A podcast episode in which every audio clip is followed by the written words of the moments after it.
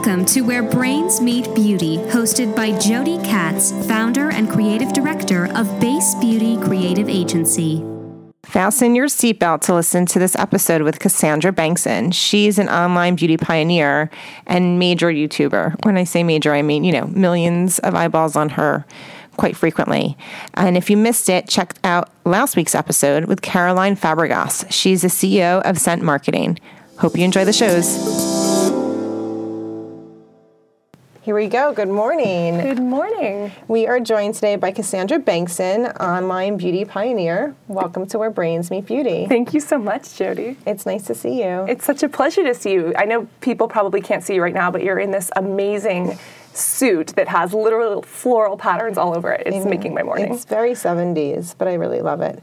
Um, so, this is kind of early in the morning for me. Is it early for you? I'm from San Francisco, so being here in New York, it's like a three hour time change. You know, running on caffeine and adrenaline. right. So, tell us how you're going to spend your day today. So today I'm actually headed to the YouTube space. That's a space that YouTube has for their top creators that has cameras, sets, and studios. I'm working on a few nonprofit projects where I'm trying to bring out the true stories of the people behind the makeup, show and showcase their beauty and their fashion, but really um, the underlying causes that have caused them to be in the life situation that they are, how they've grown from that, and how they're using that to help the world. Are you allowed to say who you're supporting in these videos? Not yet. Okay. You can totally check them out online in like a month and a half, though. Okay. So um, you said you're a YouTube top content creator. Yes. What does it mean, and how do you get there to be a YouTube top content creator? You know, YouTube is great because they have so many different opportunities for different levels of creators. For me specifically, I have, which is crazy to say, but over a million followers across social media. And for me, I don't like to think about that because, I mean, I grew up as this girl with acne who was suffering and just wanted a friend. So the way I see it is that I've got a million butterflies, my little family of butterflies who have gone through this transformation with me of finding what beauty means to them them. And what's amazing about YouTube is that they offer these spaces to people who don't have as many followers, to people who have way more than me, but they you know they have this space where people can create and really make their dreams come to life. And what it means to be a top creator i guess that's different in different eyes. As a brand you would see that as one thing. As a creator i see that as something different. And um, as an overall human i just see that as meaning people resonate with the things that I believe in and want to hear what I have to say. And I'm blessed that they give me that time. That's so great. So YouTube allows you to just schedule in? Exactly. It's great. And then they give us certain cameras, certain sets, certain studios, uh, editing suites. And um, because I, you know, have a little bit more privilege there, I get to book things a little bit more last minute, which is really helpful.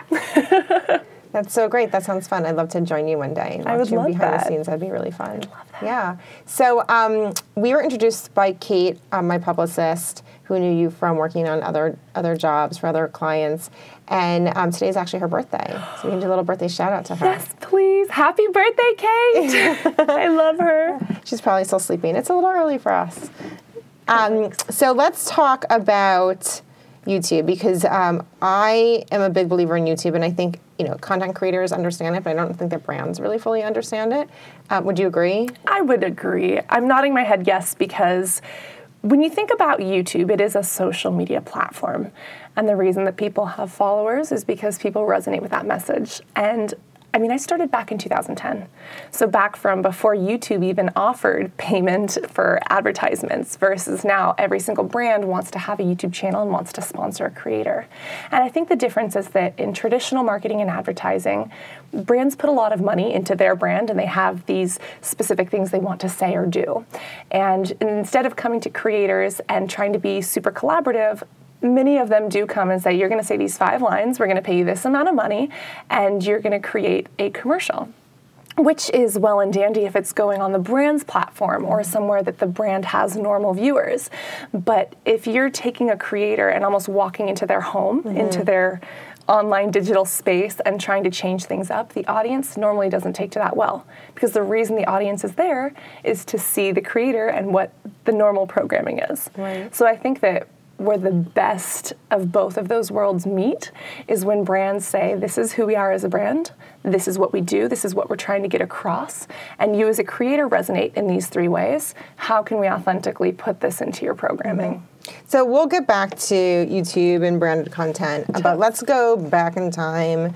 Um, you have an incredibly revealing acne journey that you're um, so beautifully open to sharing. Can you start at the beginning for our listeners? Thank you. Yes, the beginning was actually third grade. I got my first pimple in the third grade. Didn't know what it was. It's really young, right? It was really young, yeah. And one of my friends named Carolyn was like, What's that? Is that a wart? and I ran home to my mom. I was like, Mom, do I have a wart? Is it contagious? She's like, Oh, no, honey, it'll go away. Don't worry. Little did she know it wouldn't go away. I ended up developing acne that took over 85 to 90% of my face, chest, and back. Um, Is that like a middle school time, high school time? It was middle school, mm-hmm. middle school and high school, and it was traumatizing because this was my biggest insecurity, and I was wearing it on my face. Mm-hmm. Um, in your chest and your back. and my chest and my mm-hmm. back, which I covered with shirts, but still. Kids would call me things like the exorcist, the disease, freak of nature, um, pizza face, like a lot of different really cruel things. And I definitely took those and magnified those within my own head. Did you have um, a solid crew of friends at this time? I did not. I had one friend um, who was part of a group of about five, and all of the other four hated me. So you know, it was really, uh, it was really great to be hanging out with like the one friend that I had, and then the four other friends who just didn't like me. So you um, had one friend who she would dislodge herself from the group to hang out with you. No, I would like, I don't even know. I basically just wanted to be her friend so bad mm-hmm. that I probably followed her around like a lost Yeah, puppy. And for me at the time, I was like, oh yeah, we're best friends. Mm-hmm. But she probably was like, get off of me. Mm-hmm. and she was just probably the nicest of all the group of five. probably. Yeah. Yeah. So she was gentle with you in that sense, but you weren't part of the group. Pretty much. She had acne and she was taking medication that helped her. Mm-hmm. And that's, I guess, why we were able to connect. But everybody else really hated me. Mm-hmm. So what um, what does a kid who's in middle school and high school do when like these acne slurs are being sent your way? Um, For me, I did a couple different things. One is that I would run away from those problems and I would change inside the bathroom instead of changing in the locker room for gym. Um, the second is I tried to kind of make it a joke. There was a time in Steel Drum Band where it was like a music class, and in Steel Drum Band, this kid named James Beside this this um, when I was in Steel Drum Brand, there was a fellow student of mine named James who was like, "Oh, look, Cassandra has a pimple on her chest. You should pop it." I was like, "Fine." it was horrible. It was horrible. But I became like this laughing stock, and everyone would laugh at me, and I was like, "Oh, they're laughing at me. They're paying attention to me. I'm worthwhile for at least something." And so, kind of made myself the blunt of the joke, uh, the brunt of the joke. And other than that, um, I had a problem with picking, and I think that later on that stemmed into other self-destructive behaviors. Picking at the, the pimples. picking at my skin. yeah. Oh, uh-huh. Yeah. And then it became almost this psychological disruptive behavior that carried on throughout my life. So do you think like the picking was sort of like a control, like have some sort of control over your skin? I think it was. And it was also, this is going to sound horrible, but like, you know how when you pop a pimple, it's like at least something's happening? Yeah. You know it's not good. Yeah. You know that it's, It's bad. satisfying. It's satisfying. It's like, yes, I got rid of it. Like, I know it's going to leave a scar and there's a mark there and it's gross, but like at least something is happening. Yes. Whereas I could use products for a month and not notice a difference because it was literally my entire face. Right. Um, and unfortunately, I started to depend on both that release of like that pop, Right. as well as almost like a, a sensation of like pain. Yeah. Um, and that I think turned into more self destructive behaviors as I got older because I almost relied on that as a method of drowning out everything else around me. Mm-hmm. I mean, if you walk into a classroom, everyone stares at you and someone yells, Exorcist! Right. Disease! Right. Did you wash your face today? Every day, Filthy. right? Yeah. It's really hard to pay attention to your schoolwork. Mm-hmm. And when I would focus on pain or when I would focus on, you know, something very pinpointed, it, it would drown out everything else around me. Think of it as like um, a laser beam versus a lampshade. The lampshade casts light everywhere, and if it's lighting up an entire room with a bunch of messages that are really distracting painted on the walls, that doesn't feel so good. Right. But if you pinpoint that light into a laser beam, you can focus on just one point. And um, that, for me, unfortunately, was a very negative method of coping. Right. So this is um, a time where you're seeing physicians, right? You're going to dermatologists. Yes. seeing uh, regular physicians, seeing dermatologists, getting pills prescribed, really being thrown like a hot potato from physician to physician.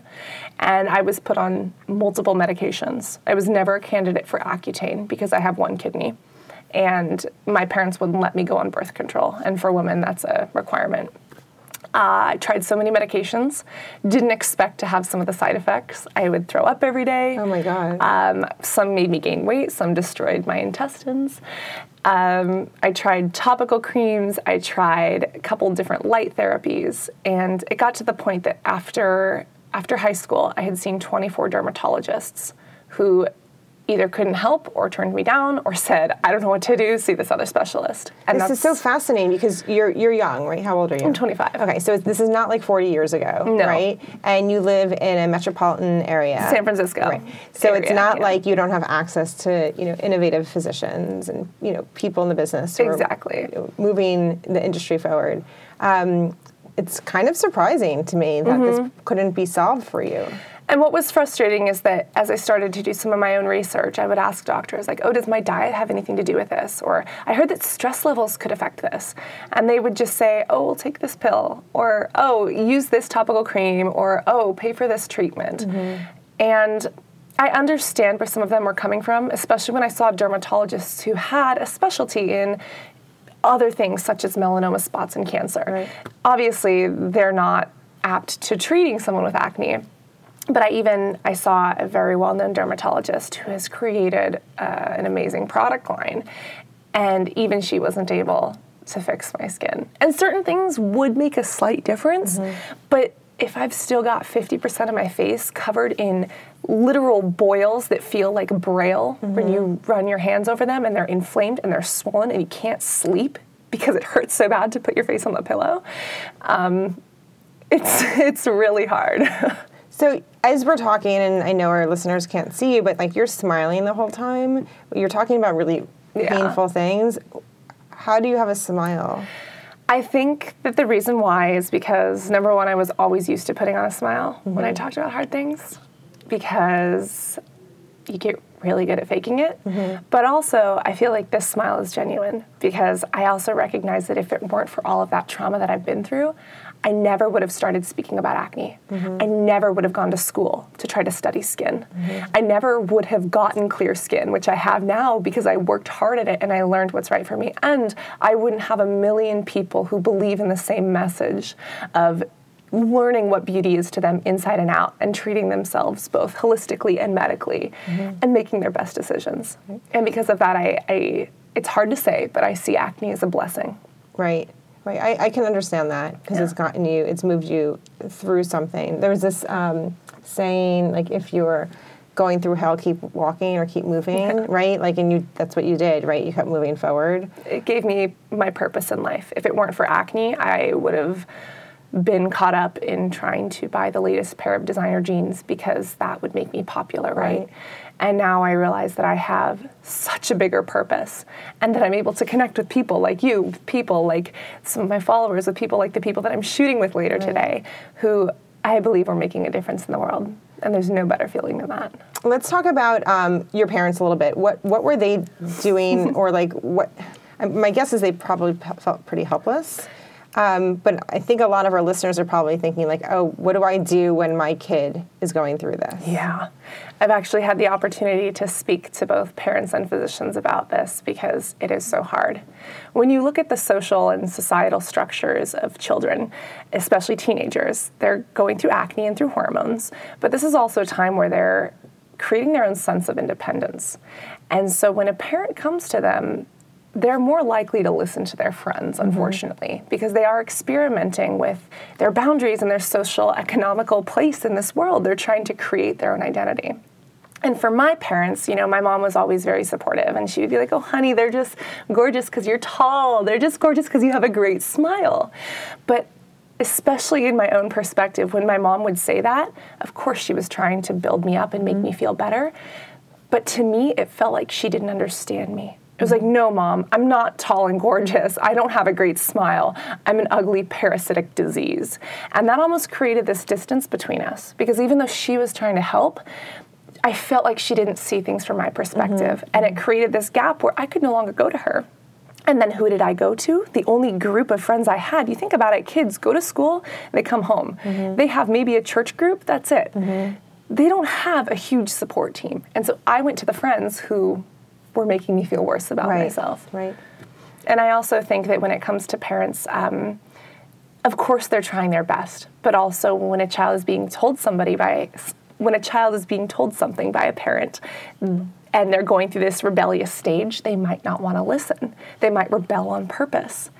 And obviously my parents were trying to do their best, but my mom had two pimples on her wedding day. Mm-hmm. She'd never dealt with this. So mm-hmm. I felt like she didn't understand me. And then she would say things like, "Honey, in 5 years this won't matter." Mm-hmm. But to a child, there is no five years. There's no next week. Right. What happens today is essential. And as they grow up and fall down, scrape their knees, and get back up, they'll realize the world's a lot bigger. But as a child, they don't have that perspective yet. And I think that for parents and physicians, it's important to understand um, some of the limited constraints of a child's mind or a teenager's mind that they haven't had those experiences. And sometimes you need to fall down to pick yourself back up. Right. I feel like the most in an ideal world for my situation, the most uplifting and positive thing that my parents could have done would have been to say, Hey, honey, I know that this bothers you. I don't know what it feels like to be in your skin. Here's some information. I'm just going to leave it here. If you have questions, you can ask me. If you don't want to, you don't have to. Whereas, you know, I had a step grandma who would come over and try to put every single product on my face and poke at me, and it just made me feel like a lab specimen. I was like, I'm not your doll. I'm not a lab rat. And nothing would work, so it made me feel worse. Then she's like, Wow, I don't know what's wrong with your skin. And I internalized that from my step grandma as, Wow, I don't know what's wrong with you. Right. of course. So, um, you know, this is this is really moving to hear, and um, I would assume that the work you do now is very therapeutic, right? Is it like sort of healing those wounds? for myself, yes, Mm-hmm. definitely. Definitely. Um, I mean, I find this podcast as a form of therapy for myself because I get to like talk about what's hard and Yeah. like, have people who are in my shoes also like talk about what's hard for them and like we're not robots in this industry. We're real people with you know real Yeah. problems and.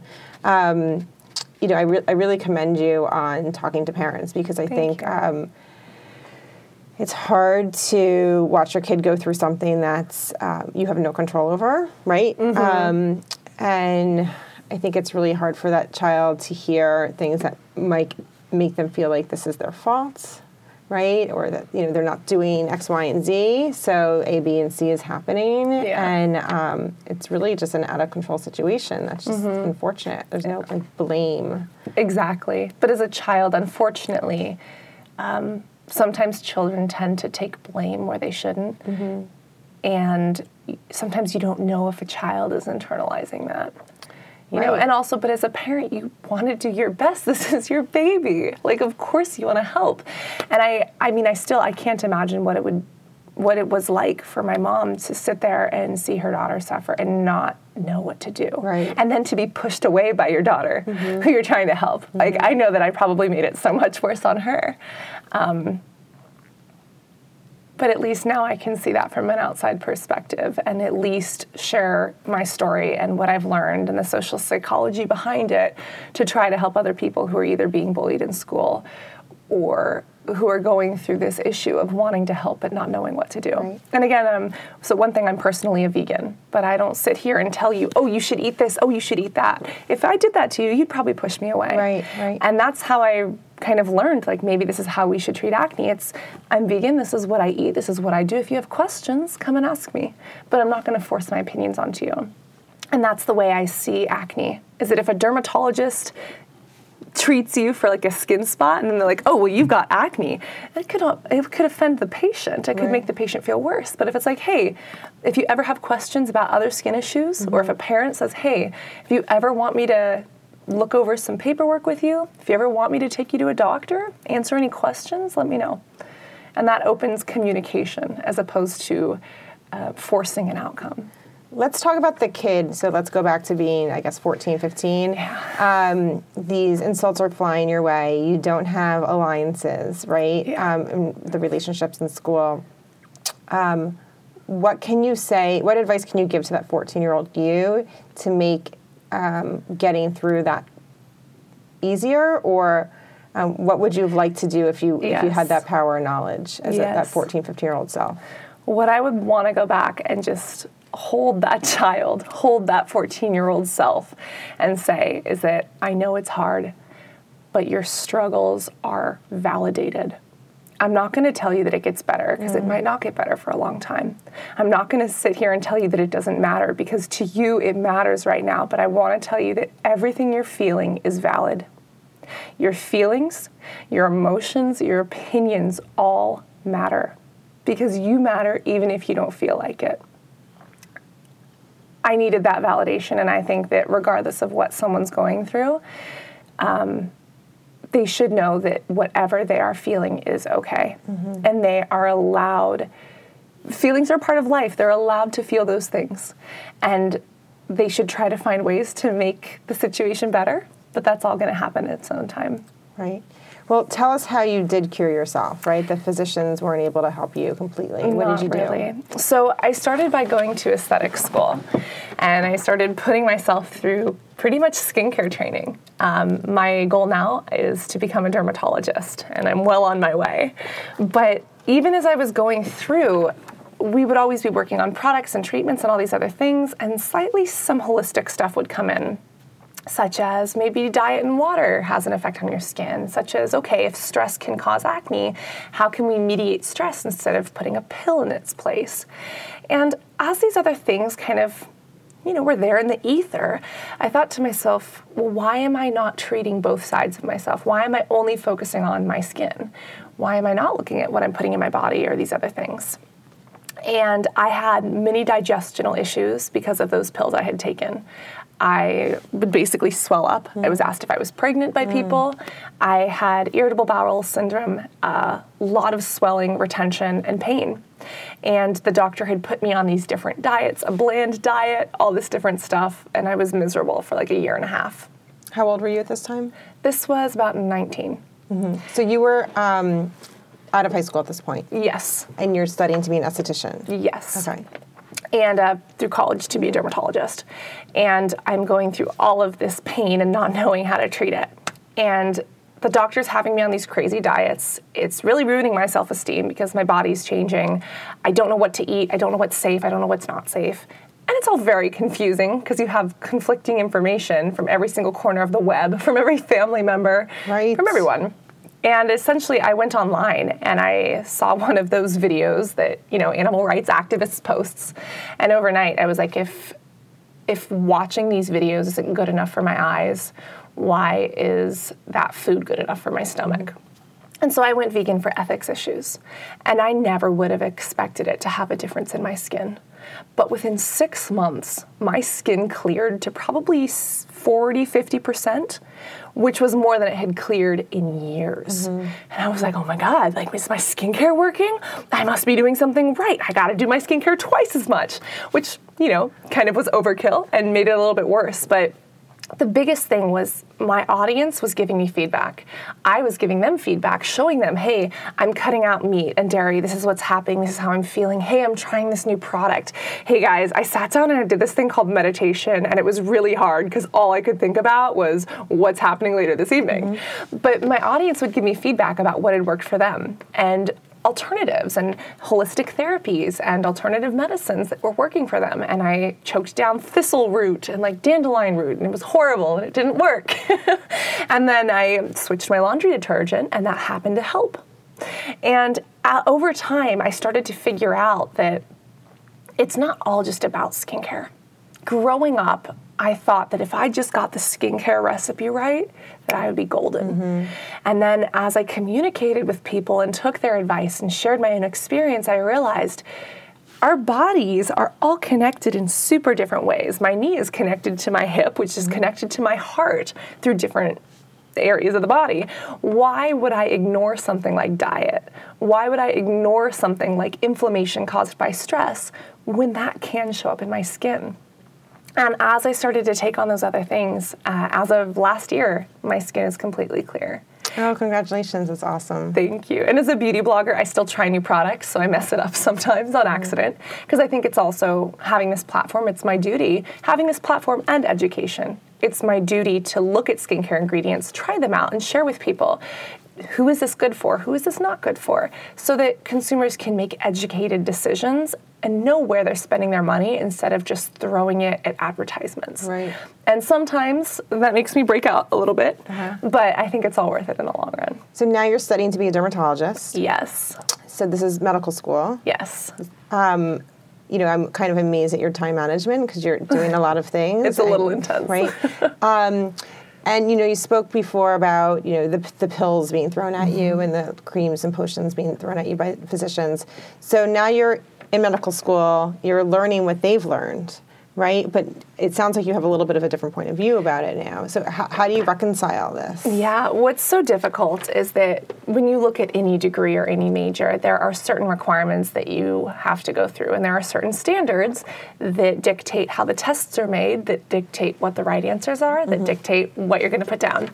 And what's hard is that, you know, in anatomy and physiology, it's pretty cut forward. You know, this is where this organ is, this is what should happen. But when it comes to patient treatment, especially in the mental health sphere, I'm also trying to work on kind of psychological and social things because it interests me.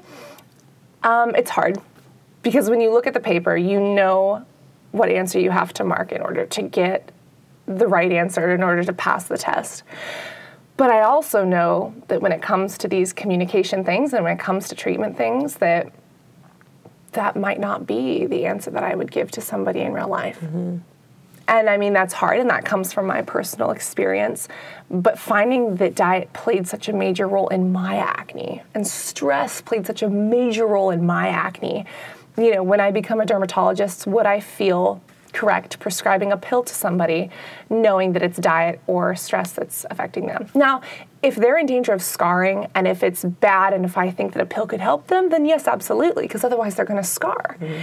But if I think that it's caused by one of these other issues, and you know they don't need a pill or it's it's not scarring like i just i couldn't imagine giving somebody medication that would do to them what some of the side effects the rare ones did to me you know and then the root of the cause is still there Right. So do you have like a dermatologist mentor who I have a few. Yeah, like who believe Yes. in the same sort of philosophy that you believe in? Uh-huh. One of the only dermatologists who ever listened to me about food and acne was Dr. Sonia Badreshia-Bansal. She's amazing. She also treats ethnic skin, which a lot of people said, like, oh, like you don't have ethnic skin, why would you see her? She understood pigmentation. She understood different kinds of skin. Certain people who have more melanin, more darkness in their skin, are more prone to scar and more prone to pigment.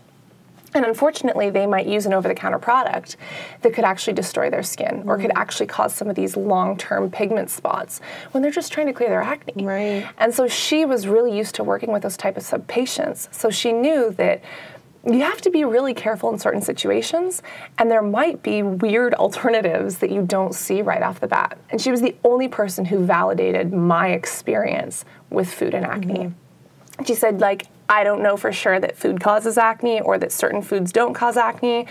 I can't say that they do or they don't. But if you found that's true for you, let's keep experimenting. Mm-hmm. Bring me a food log. Let's see how this is actually mm-hmm. working for you. Mm-hmm. And again, it was that approach where she kind of stood back and says, if you have questions, ask me. Right. And you're validated in what you're experiencing. Right. That's wonderful. Well, I'm glad that you found her. I love her. Yeah. So um, let's talk about being vulnerable. Okay. Right? Which is basically how you spend most of your time now. yeah. Um, so you had to be vulnerable as a child because you couldn't hide, right? Like you had a mask of acne. There's n- nothing you can do about it, right? If you had acne only on your back, you could have hid it and Yeah. you wouldn't have to be vulnerable. But you lived your life um, being forced to be vulnerable. Um, and now you choose to be vulnerable, Yes. right? Which is a shift. It is. Um, tell us about the the first video that you made that you know was really when you were like putting yourself out there for the first time and what that felt like. the first video that I filmed when it came to my acne was terrifying. At this point, I had learned to do makeup so well that I was a runway model. And this was very hypocritical of myself because I mean, here I was the ugly duckling in school, bullied for my acne. And now, simply because I was able to cover it up so expertly, it took me three years, but because I figured out how to use makeup to my advantage, I was now being paid to be beautiful. And how old were you at this time? Uh, 17, 18. How do both of those things fit Right. within the same body? Ugly duckling, freak of nature, waste of life and air. Right. To beautiful model, runway walker, paid They were gonna to you. advertise Right. things in magazines. Right. Like those don't fit in the same body. And for me, YouTube taught me makeup. I would go to Sephora, nobody could cover my acne. Mm-hmm. And it was because I was watching other people online that I was like, ooh, this is what foundation is. This is what concealer is. Nobody else was talking about acne. I didn't think anybody else had it. But I was like, okay, let's see what they're doing and let me apply their techniques and see if I can help my skin. And as I was doing that, I was able to become a runway model because I was able to cover my skin so well. But I felt like I was living a lie every day. Right. So every casting you went to, you had the full face of makeup. on, Exactly. right? And they would say, come with no makeup. Right. And I was like, I'll come with no makeup except for this. and, you know, it was it was one of those things where I just felt like I was living such a lie because I was putting on a mask every day. And filming that video was almost my way of clearing my conscience. I knew that I had a couple people who I was talking about online with beauty, but I also knew how it felt like to live in my own skin. And if I was able to figure out the makeup that stopped me from hurting myself, that stopped me from wanting to commit suicide, that gave me the shield that I needed to go out and make friends, yeah, it was a shield. Yeah, it was a wall. Yeah, it was a mask. But if it weren't for that mask, I wouldn't have learned my true identity. Because for so long, I wasn't Cassandra. I was not Cassandra Bankson, Who was she? I was acne. Mm-hmm. I was worthless. I was acne. I did not have an identity beyond that. And when I learned to apply makeup, okay, I could go out, I could meet someone who's wearing a cool floral jumpsuit. You know, I could go out and I could learn what kind of things I enjoyed, what kind of foods I like, that I like hiking and cats. Mm-hmm. And because of that, I built an identity. I realized who Cassandra really is. And then I didn't need the makeup anymore. But that video was terrifying because it was the first time I was exposing my skin to the entire world. My biggest insecurity that I was willingly putting out there, knowing it could destroy my modeling career, mm-hmm. knowing that it could lose me a lot of the friends that I had made, knowing that it could really hurt me in the long run. But I felt like if this is what I did to not have to hate myself every day, it's my duty to share that with whoever might be suffering. I mean, this was 2010. Nobody really knew what YouTube was, and Google was there, but like, what was Google? Um, I never expected that people would watch it or that anybody other than the people that were searching for it would see it. Did you tell your did. friends at the time that you were doing no. it? Oh, no. Nobody knew. Right, because you couldn't risk Nobody losing knew. them. Could not risk it. And nobody, I mean, I jumped offline for five months. Once I posted that video, I just completely abandoned everything online because I was so scared. Mm-hmm. I mean, imagine if you're told every single day that you're a waste of air. If you're told every single day that you don't deserve to live because you're doing a disservice to other people by just being in the same room because of how ugly you are, you expect to get that online, mm-hmm. especially because online is anonymous. Right. I mean, that's what I'm thinking. Like, you went from being like forced to be vulnerable because of you know the acne every day, then choosing to be vulnerable, but you're putting yourself back in that situation of like just the ugly get, getting thrown Yeah. at you left and right by strangers. At, at least the kids Yeah. in school, like they was face to face. It's almost like You know who it was, more yeah. courageous on their part.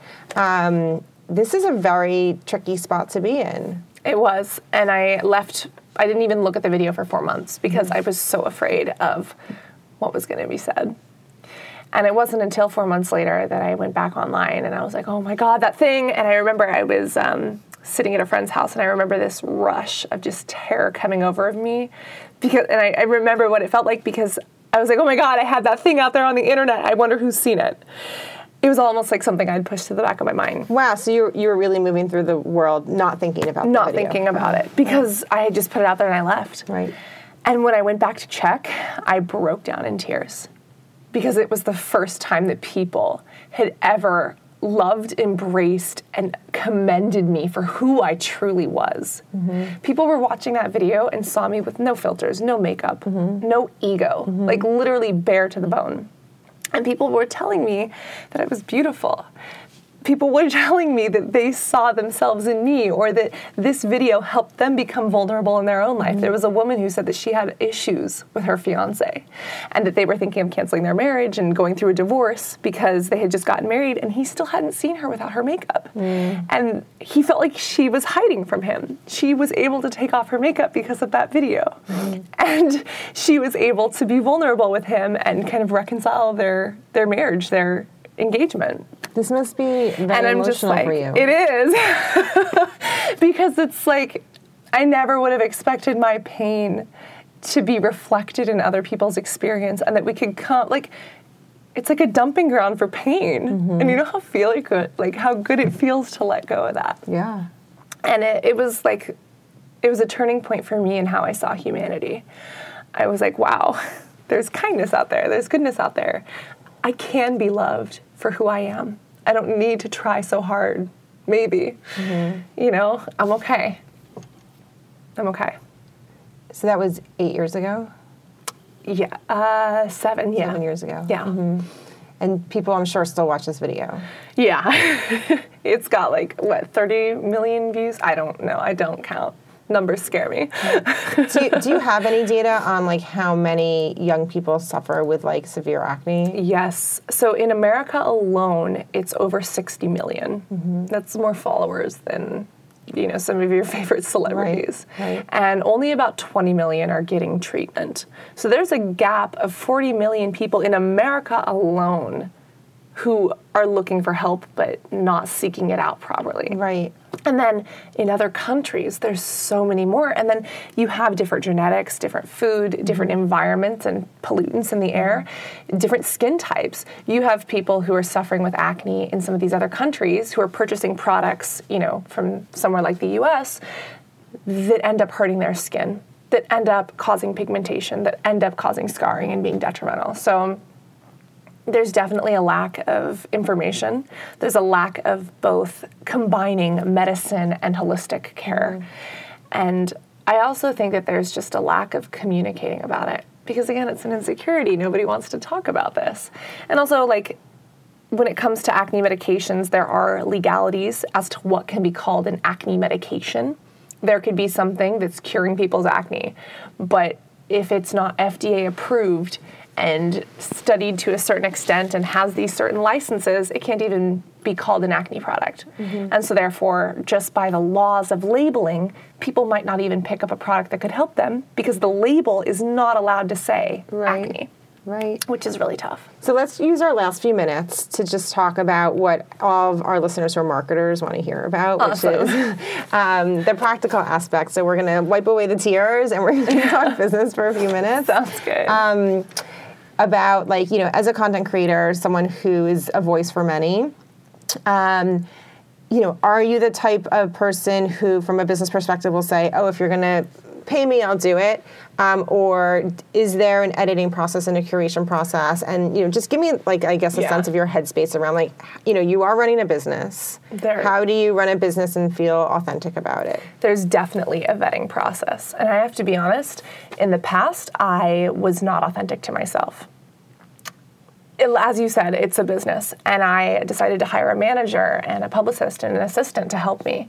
And unfortunately, a while ago, I hired a team that did not understand who and what I am. And unfortunately, I was pushed when I was on the fence about something to take opportunities that did not align with me. And I will be the first to admit that I accidentally hurt and almost like cut out some of my own audience. Mm-hmm. Because they're like, oh, Cassandra, like you believe in cruelty free beauty, you believe in natural beauty. Why are you promoting this product? Mm-hmm. And, you know, because I definitely think this product could help some people. But is it a product that I would spend my own money on? No. And so that for me, especially today, I'm like, hell no, I won't even touch it. Mm-hmm. But at that time, I was under certain guidance. I was trying to be a good girl and do the business thing, and I made some bad decisions. Mm-hmm. Happy that that happened because I learned from it. So, but, would you say, like, as people are like throwing opportunities at you, like your team's throwing opportunities at you, that like self doubt about who you really were was um, kind of what was coming through. Like these people know better. These exactly. people professionals. Well, my manager at the time had been in the industry for so many years. I totally trusted her blindly mm-hmm. to the point that that was a really bad decision. Mm-hmm. And um, just because she obviously had her own motives and i didn't realize that those were different than mine mm-hmm. and so when my care was about my audience and curating a community she's the business side she wants to make money right. and if we're not communicating effectively, that's going to cause a conflict, which eh, unfortunately, the conflict was hurting the audience because I'm promoting things that weren't authentic to me. Right. So, what kind of um, feedback were you getting from your audience when they were like disappointed in the choices? Um, yeah. So, I mean, I remember promoting a line that was a luxury line, and again, I do acne, mm-hmm. I do skincare, I do science, I do empowerment. Mm-hmm. I don't do luxury beauty. Mm-hmm. And I remember this this one person commented and she was like, "Oh my god, this this tutorial like really? Yeah, I'll go buy these right after I fly away on my golden Pegasus." it made me laugh, but I was also like, "Oh my god, like I'm not even relatable to the people who I relate to most. Right, right. And I mean, I have a new team, and I'm I've for the past while now. I'm at this point where I feel so good because I can go to bed with myself at night. Mm-hmm. At the end of the day, you need to be okay with what happens so that you can go to sleep. And I'm okay with what happens, and I can put my head to rest on that pillow. Right. So what you're saying is, um, I'm willing to not reach a certain income level to oh. feel whole. What's amazing, exactly, is that for a while it was about the income, which was totally backwards. And I realized this isn't going to make me happy. And then the more mm. money you earn, it's never enough because you have to compete with the next big thing. Right. And I basically stepped away and I was like, what am I truly passionate about? What is my purpose here? And when you focus on that passion, the finances don't become anything. Mm-hmm. And when I made the stance of saying, yeah, I eat vegan, why am I not wearing vegan fashion? Why am I not using cruelty free beauty? Like, my audience was calling me out. They were like, Cassandra, you're being really hypocritical. Why are you using this brand that tests on animals? So I said, you know what? Done. Mm-hmm. I will not use a brand that tests on animals. And I thought, okay, it's going to say bye bye to a lot of marketing dollars. It's going to be hard, whatever ended up being better mm-hmm. because then the vegan brands wanted to sponsor me PETA wanted to work with me these different organizations wanted to work with me because of who i authentically was right. and i didn't have to pretend to be anybody else i didn't have to push a product that i felt uncomfortable with and then my content was no longer eh, type of content. Now I'm super passionate about the brands I work with and the content I create. Because especially if you come to me, if you have a brand that I don't absolutely love, but you're offering me a lot of money and I take it, I'm going to create that content for the money, but I'm going to be like, oh, this brand, like, go buy it. Right. You know what I mean? Mm-hmm. It's not mm-hmm. going to be super authentic. But now you come to me, you say, I'm a cruelty-free brand. I believe in natural beauty. I believe in, you know, sustainable packaging. I believe in the message that you're spreading to people. I'm like, oh my God, I can completely get behind you. I'm passionate about your message. Let's create something amazing. Because mm-hmm. number one, I think that we align. And then number two, because we align, you're going to align with my audience. And I can help my audience through what you have to offer. Right. And in and that it, sense, you're an editor then. Exactly. And it, and it has made me more money in the long run mm-hmm. because I'm now like attracting the type of people that I've wanted to work with all along and the type of people who want to work with me. And because because that's a niche of cruelty free, global good, empowerment, mm-hmm. science behind beauty and acne, I'm able to serve these brands in such a meaningful way. And I'm able to serve my audience in such an impactful way. Right. And so they know that they can come to me for authenticity, and brands know that they can come to me for a very niche audience. Right. Um, it's and been way better. Do you ever talk about brands that haven't given you compensation? Oh yeah, all the time. Mm-hmm. Actually, a lot of my brand deals start like that. Oh, interesting. I'll go buy this product. I'll go buy this food. I'll go buy this thing. I'll start ranting and raving about it, and they'll be like, "Hey, you think we're cool? We actually think you're really cool. We're working on this specific thing for." For Christmas or we're working on this specific campaign for holiday or for mm-hmm. summer. Can we have you be the face of it or can we pay you to promote our launch? And mm-hmm. I'm like, hell yeah, I would have done it anyways. I love this. Thank you so much for sharing all this. You know, this story about like really tr- um, honing in on your true voice, your whole, whole self, and moving through the world authentically is something I really connect with, and it's like I'm a work in progress. You know, I'm getting we there. Are. But there was like a moment um, just a few years ago in my business where, you know, my day job, I run this creative agency, and I felt like I had to be cool. Yeah, and I'm just really not cool. Like I'm really not. Same. Okay, so if there's one thing that I think people should take away from this, it's the fact that don't be anyone other than who you are for the longest time you were trying to be cool. Yeah. I fit into that as well. I've tried that too hard, I let go. For the longest time I was trying to fit into being pretty mm-hmm. without having acne. Mm-hmm. But when you let that go and started doing your own business thing, when I let go of trying to be perfect and said, This is who I truly am, this is what my acne looks like, I'm dealing with it, you can start the conversation. You can start the awareness. You can start the healing. Mm-hmm. And you can learn from those lessons. And it puts you in a direction through a door that you didn't even know was there. And that's going to lead you to your true passion and to what you're truly meant to do in this world. And of course, that will be surrounded by people who love you and by financial health and things like that. But if you don't chase your passion, you're not going to be able to enjoy what you do. And if you don't enjoy what you do, nobody else will right. want to work with you or want to be around you. Right. So, and that's a hard lesson that I have to learn because, you know, the world tells us that XYZ is beautiful mm-hmm. or that XYZ car is important or that we should have these things to be successful. But if you or look successful or looks mm-hmm. right or look successful, and I've dealt with materialism a lot in the past never made me happy. Mm-hmm. But when I was passionate about what I started doing, people started to see that. And I think that's very important for brands to understand. Because when you think about it, think of a brand as a giant person. Right. This right. is a person with certain likes and certain dislikes, and it has certain people that it wants to surround itself by.